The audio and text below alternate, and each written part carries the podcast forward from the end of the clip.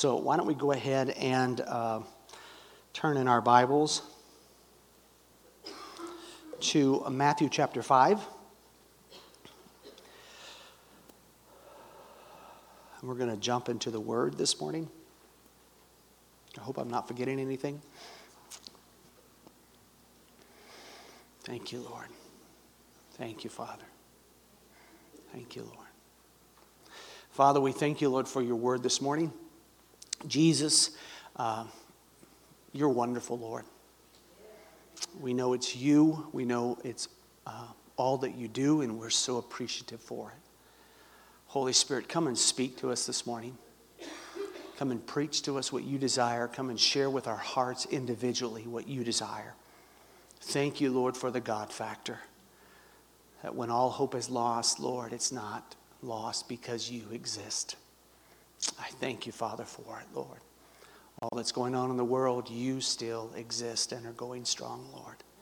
So we rest in you this morning, Father.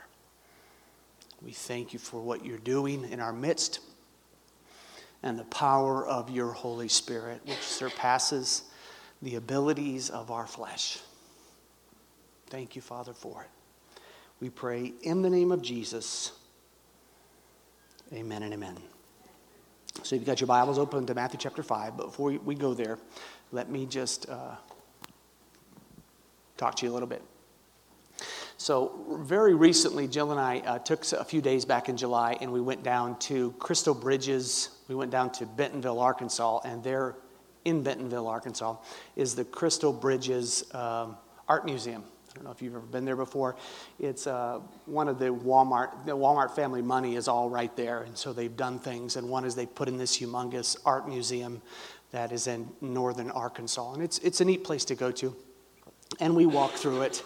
And, uh, you know, we only had so much time. So we kind of, we didn't do the, uh, you know, the, I think the traditional thing for an art museum is you go in, you find one piece or two pieces, and you stand for an hour and you bake in front of the art piece you know, and you absorb all of it and you let it speak to you type stuff. Well, we didn't do that. We just buzz by. Oh, yeah, that's cool. Okay, that's cool. That's cool. You know, I mean, we, we buzzed through. But also on the grounds, they have a Frank Lloyd Wright house. Now, if you don't know who Frank Lloyd Wright is, he's a famous architect. He designs, designed really cool houses, and uh, they're pretty famous. I think there's only like five left in existence and uh, they had bought one and moved it and rebuilt it, reassembled it there on the grounds, and you can tour it. And so we went and we slowly toured this house and examined uh, it. Now, that to me was more of a work of an art that caught my eye, and I could, I could spend time in there looking at the lines, looking at how he placed the windows, looking at how he designed the furniture. Because he, everything the furniture and all, it's all designed by him. You know, why he did what he did, how he placed the kitchen, how the cabinets open. It was all unique to me, and that was a work of art that I really looked at in fine detail. Jill and I did. Just sat there and examined the color of the concrete that he used, the lines of the couch, how they match and run up the lines of the concrete all the way to the ceiling. I mean, it was just, that was a work of art that I could stand at. And I tell you this for a reason that when you're going through the Word of God, there's two basic ways to read it. One is to read it like we walk through crystal bridges, and you just, oh yeah, that's cool. You just read. You just read, read, read, read, read, read, read, read, read, read, read, read. And another way is to read it like we did when we walked through the Frank Lloyd Wright house, and we stopped and we paid attention and we looked at and we asked questions. Wow, look at that. Or wonder why he did it that way.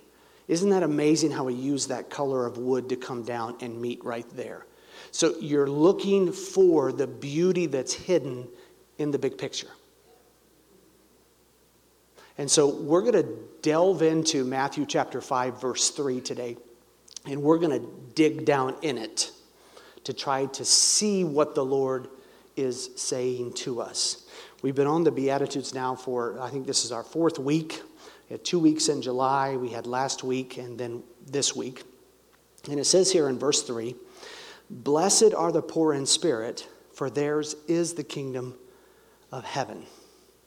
Blessed are the poor in spirit, for theirs is the kingdom of heaven. You remember from last week, I told you that uh, this was the first sermon that Jesus had preached.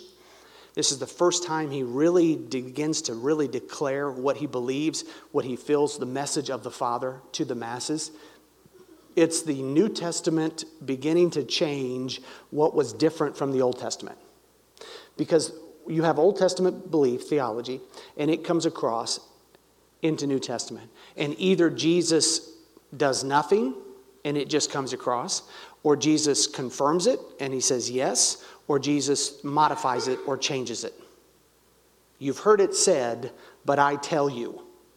And so Jesus here is beginning to share what uh, actual, a deeper revelation the new covenant is that the prophets had talked about. Jesus begins to share that here. And he says, Blessed are the poor in spirit, for theirs is the kingdom of heaven. To dig down deeper, you have to ask questions like what is Jesus saying? Why is he saying it? Why did he use these words? Why did he say it in this tense? Why did he say it in that order? Why did this one come first? So let's look at some of those. He says, blessed. Blessed are the poor in spirit. Blessed is a, is a, a cool word and uh, kind of carries over from the Hebrew. You remember in Psalm 1, blessed is the man who walks not in the counsel of the ungodly, but stand or standeth in the way of sinners. His delight is in the law of the Lord, and in that law he meditates day and night. That blessed there is you're happy because you're full. You have what you need. You're joyful. You're blessed. You've got it. And it's saying, Blessed is the poor. Blessed are the poor. Doesn't that seem like it almost contradicts a little bit? You're happy and full because you're poor. Well, you have to understand the context that he's talking about here. He's not talking about your relationship in this world, he's talking about your relationship with Him, with God. When you come into the relationship with God, from a place of poverty, you actually come into it. It is the recognition, recognition, wow. It's recognizing your lack. We are poor because we lack. We really have nothing to offer God. God is the creator of the universe. God is the creator of everything. And so in this relationship, I really have nothing to offer him. And when I realize that, I'm actually in relationship with him. Because when I don't realize that, I think I bring something into the relationship. And so I have expectations from God from what I come into bringing. God, you need me. I'm really good at this. I'm hilarious. Well, not actually.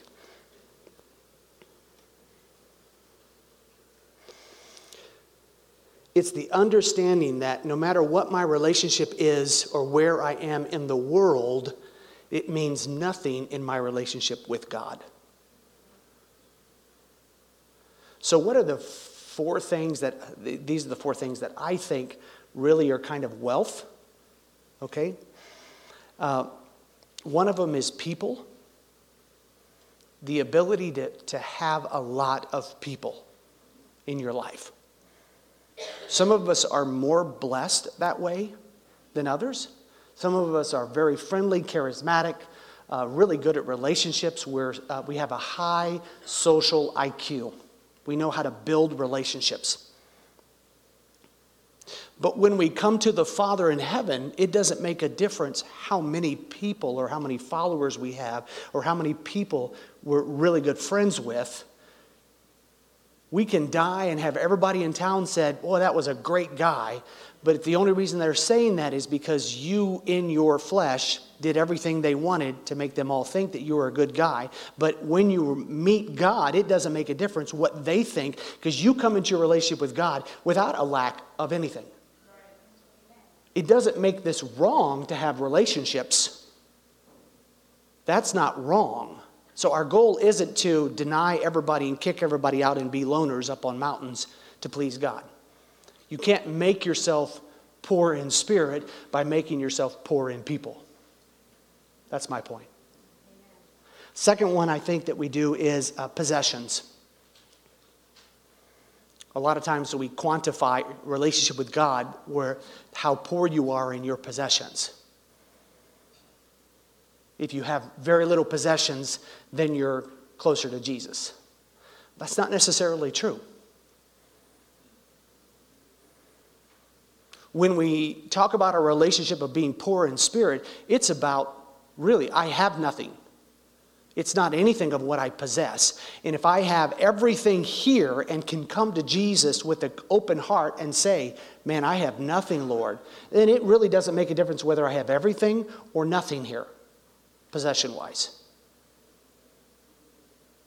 So, trying to quantify or deal with this to get in your relationship with God won't work. Either trying to get more possessions or trying to get less possessions to get your relationship with God. It is a humility comes from knowing and seeing, I have nothing to give you, Jesus.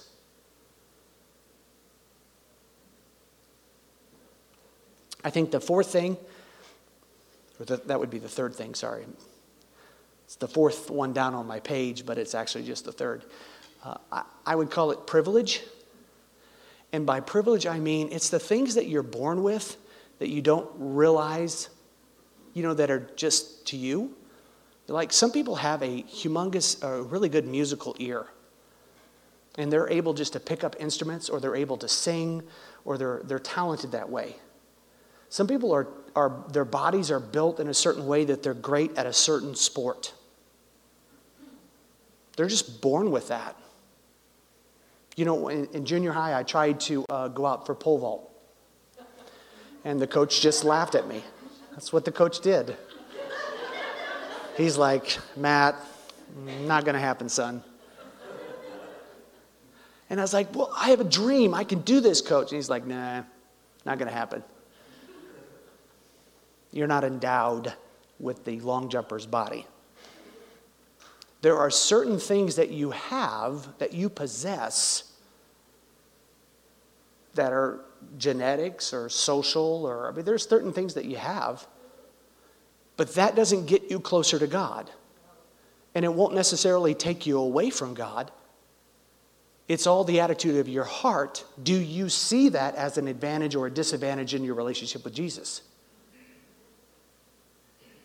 because when it really gets down to the nitty gritty it doesn't make a difference what you could do when you come to God. It is, Jesus, I have nothing to offer you. But it's not wrong being the most talented disco dancer or the most talented businessman or woman or the smartest NASA scientist or the mathematicians like on uh, Hidden Figures. All those coming to the fullness of your talent that you have, your, the privileged talent that you've been given, coming to the fullness of that is great and go for it. But when it comes to Jesus, it is all about Jesus. I have nothing to offer you. But it doesn't disqualify you to come into the fullness of your talent. Sometimes we get this religious stuff of we need to squelch down and become, we have this mode of humility. The poor in spirit means uh, I just do nothing. I beat myself down of all my talent because any kind of talent, if I begin to feel good about myself because I'm good at this aspect, then I need to destroy that. No, it needs, you just need to come to Jesus and say, Jesus, I see I'm really good at pole vault, but in reality of eternity, pole vaulting means nothing. It means nothing to you, Jesus. You want me, and I thank you so much that you love me just as I am. I see my ability to pole vault, but I also see I am horrible at social. I don't know how to love or be loved. I mean, just being honest with Jesus and bringing him the reality of who you are. I think the fourth, uh, the fourth thing that our actual riches, things that people get prideful about, or things that we confuse, would be uh, positions. So if you're writing those down, it's people, possessions, privilege, and positions. It's positions that you find yourself in, places of authority, places of influence. When it comes to Jesus, it doesn't make a difference how much influence or positional place you obtain here on earth. It means nothing. Jesus is the King of kings and the Lord of lords. And being able to say, Jesus, I have nothing to give you of myself. I lay it all down to you. Everything that I have is yours. I lay it at your feet. I saw a famous quote of uh, the Queen of England you know, who recently passed away just a few days ago. I'm sure all your news feeds are full of Queen Elizabeth's passing. It was from the Archduke of Canterbury. Think I said that correctly. who said that uh, he had had a conversation with her and they were talking about Jesus and that she had gotten tears in her eyes and she said, I so hope that Jesus returns before I die because I would so love the privilege of taking this crown off my head and laying it at his feet. How cool is that? Just the recognition. She's the Queen of England, but in Jesus's, when compared to Jesus, I ain't nothing. Jesus, you deserve this crown. This is yours. I'm only holding it here on my head right now, but actually it's yours. I'm giving it to you. Poor in spirit. Now, that didn't keep her from being queen and being the best queen that she could be.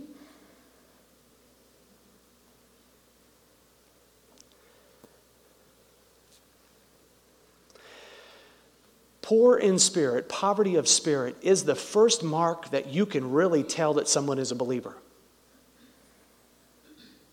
How they relate to Jesus, how they talk about Jesus. It's when God factors into everything that's going on. Isaiah, one of the great prophets in Isaiah chapter 6. So he's already been uh, being a, a, renowned prophet for a while. In Isaiah chapter 6, uh, he, he comes into the presence of the Lord and he's, he's brought up and he's brought into the throne room. And he's standing before Jesus, standing before the Father, and he falls down on his face and he says, Woe is me, I'm a man of unclean lips. He didn't go, Hey, God, yeah, it's me. Remember, I'm your favorite prophet right now in this season? I'm the one that's going to prophesy 400 years in advance or 200 years in advance or whatever it was that he prophesied, which he did. Prophesied phenomenally. People that would exist that weren't even born yet. Cyrus, if I'm not mistaken, he did. Uh, Peter, not Peter the Great, Alexander the Great talked about him coming in and how his kingdom would be dissolved into four. Daniel did it, but I think Isaiah did it as well. Poverty of spirit is knowing where you are in reality to God and being able to be honest with Jesus about it. It's a walk with Jesus, and it's a slow walk, not a quick walk. So, It's taking the time to really get to know Him. I don't know if you go on walks. I like to go on hikes. And there's sometimes when the scenery is bad, I'm just on the hike to get it done, you know, to, to get the route to finish. Like I went on one yesterday, it was 2.5 miles, downhill 500 feet, half a mile, half a mile, back, and then back up 500 feet, back up the trail. Nothing really spectacular about the trail. Uh, I didn't post any pictures on Instagram. There was nothing that really caught my eye. So I just walked, and I walked at a good 3.5 mile pace and just booking it, except back uphill. Then it was more slower.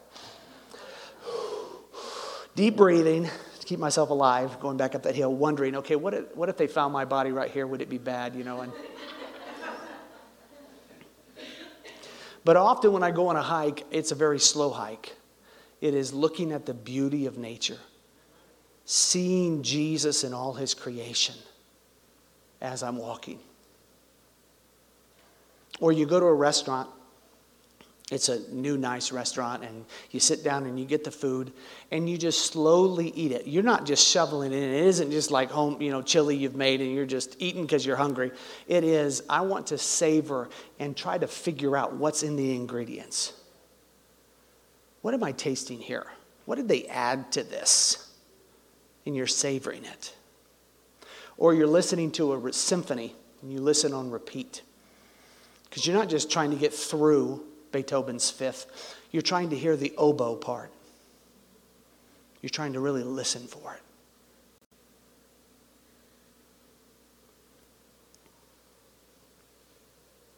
All this, whether it's the slow hike and you're amazed by nature, it's the uh, food dish that you're savoring, or if it's a symphony that you're listening to, all of it you had nothing to do with the creation of it. But you get the full enjoyment of it. And you can either shovel it down, walk it fast, and put, it, put the, the song on quick speed to get through it, or you can humbly go in and go, Man, thank you, Jesus. I want to enjoy your creation. That's what walking with Jesus is like. That's what a deep relationship. It's coming in and going, "Okay, Lord, I have nothing to offer you. I'm just going to enjoy what you have given me. I'm going to look for your goodness, see your beauty." That's the poor in spirit. To savor in who you are, Lord Jesus.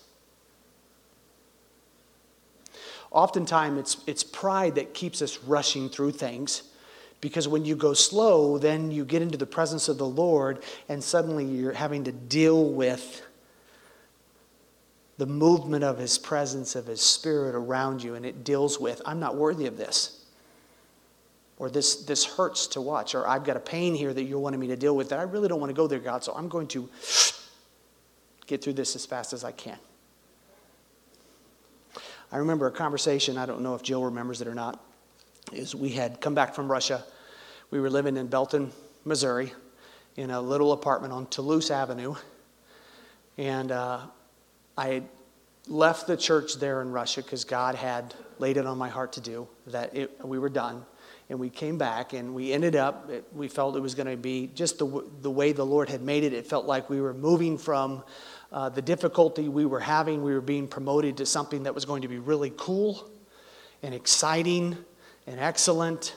And uh, the Lord brought us to Kansas City miraculously because we had met Floyd McClung on an airplane just by chance. And they had a place for us, and they needed us at all nations. And just, it just felt like God was opening these beautiful doors of promotion, and it was all going to be good. And we found ourselves barely scraping by, living in an apartment in Belton, Missouri, working our butts off, and no one cared. And I don't mean no one cared like no one cared. It, it just meant we went from being at the front, where everybody looked at it and everybody loved us and everybody knew us, to now who are you again? And no one caring about our story, which was okay. I mean, you need that because my identity was in my story, so I needed to go through a phase where my story didn't make a difference so that my identity could shift out of what I did to who I am in Christ. Okay? But we were sitting and I, we'd had a, a, heavy discussion, and I remember sitting on the floor in our bedroom, and I remember Jill asking me, because she's really good at asking the, the perfect questions. She asked me, What are you running from? I'm not running from anything. Why are you running from God? And at the time, I didn't have an answer. Years later, now I could look back and say, absolutely, I was running for God. Why was I running from God? Because I had all this pain in my life that I didn't want to deal with. I didn't think He would love me. And so I just needed to keep busy doing good things for him so that he would love me, gain his approval.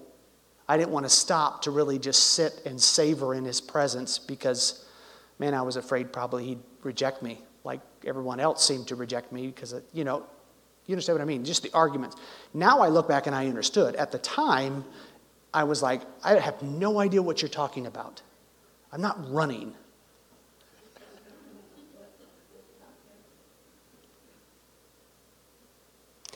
See, God's presence suffocates pride, it deals with it. Because in His presence, you really are who you are. So if we're gaining our approval before God, if we're trying to come to God with our, our people, if we're trying to come to God with our possessions, if we're trying to come to God with our privilege, if we're trying to come to God with our positions, He's like, ah, you know, that stuff really doesn't make any difference to me. I want you and you're like, I don't like me, God. I need to cover myself with the people. I need to cover myself with my possessions. I need to cover myself with my talent or my privilege. I need to cover myself with the position. Don't you know who I am? I've got to put this on because I don't want to bring me naked before you with all that I am. But that is the first step. Coming to Jesus in your poverty. And the beauty of it, if you'll catch it here in this verse, it says, Blessed are the poor in spirit, for theirs is the kingdom of God. Not theirs will be. This is the only beatitude that's in the present tense. The rest of them are all future tense. This is the here and now. If we come however we can to Lord and say, Jesus, I ain't got nothing to offer you. Here I am. I'm, I'm naked. I'm, I'm bruised. I'm dirty. I'm dirt, you know, whatever. And he goes, Yours is the kingdom. Welcome. And he begins to pour his love upon us and clean us and sanctify us as we are.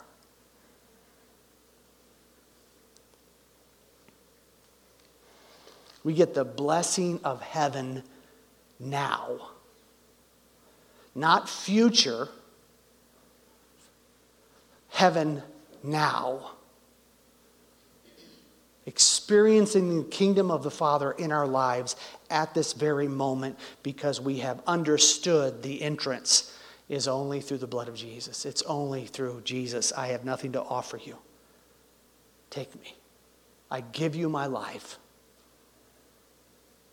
There's an old hymn, they uh, play it. We sang it all the time as kids in, in the AC church when, we would, when I would go. Uh, Just as I am. I don't know if you're familiar with it. It was always at, uh, what's his face's, uh, Billy Graham, thank you.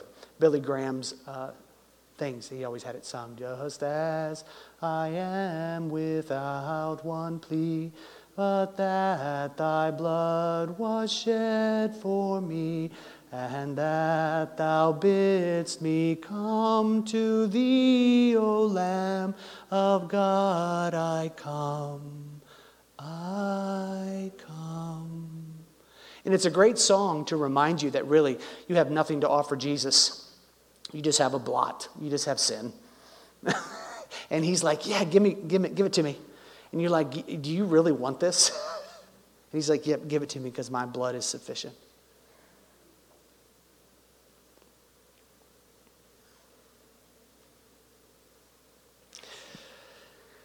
The kingdom of heaven, Jesus, his presence, is able to fill and make whole every wound, every lack, every poverty, every void.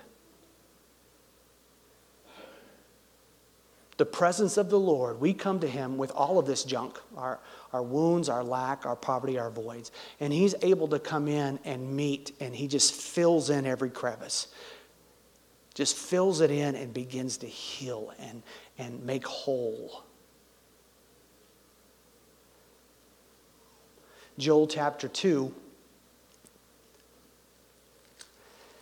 he says here, I'm going to restore to you the years that the swarming locusts have eaten the hopper, the destroyer, the cutter.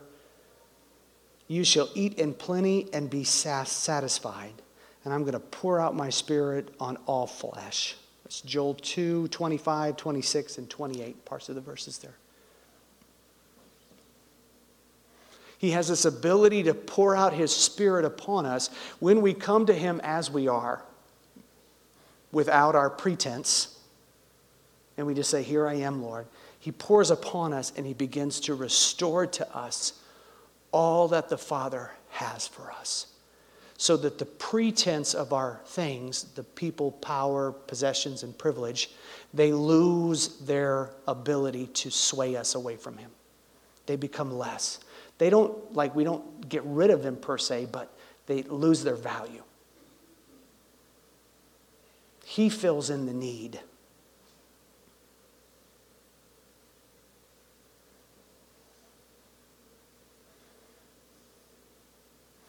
Jesus has the ability to restore, and he loves doing it. He loves meeting you where you are and giving out His manifold grace. It's not something you work yourself into, it's something you receive. Poof, a heart change. Wow, I can't believe that. I'm just so different.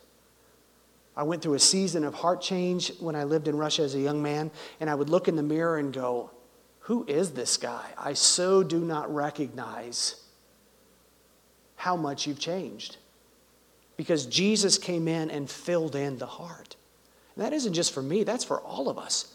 And it's a lifetime thing he hits when we come to him, Lord, here I am. Restore, Father.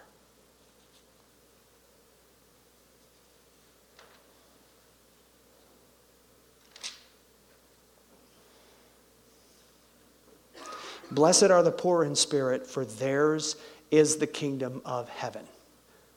Do you have the kingdom of heaven now? Do you have the kingdom of heaven in your life right now?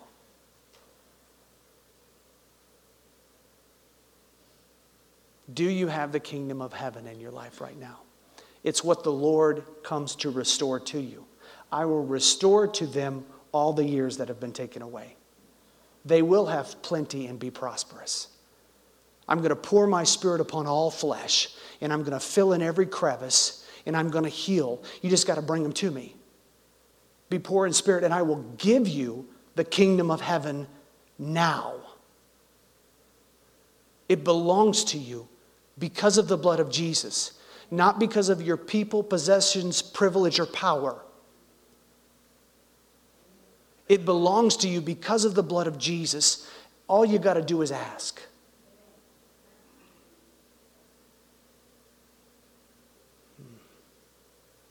So, what I want to do is, I want to, uh, as she's getting ready to play some music, I, I want to open up the altar.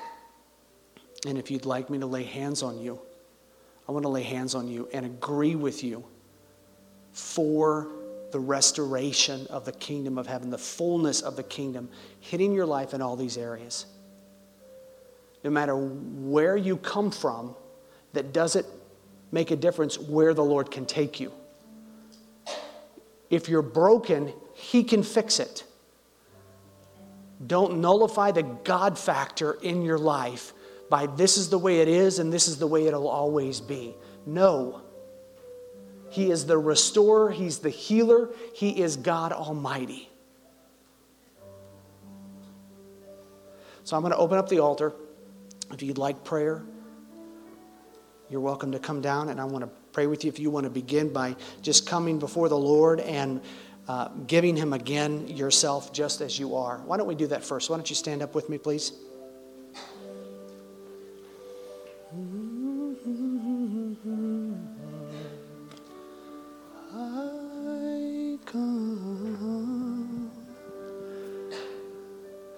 You just agree with me in prayer? Lord, we come before you this morning and we acknowledge, Lord, that we have neither people, possessions, privilege, positional right, power, anything that would bring us toward you, Lord Jesus.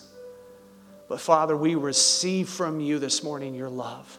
Thank you, Lord Jesus, for all that you did.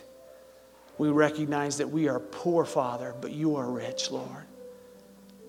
We choose to receive from you this morning, Father. Ask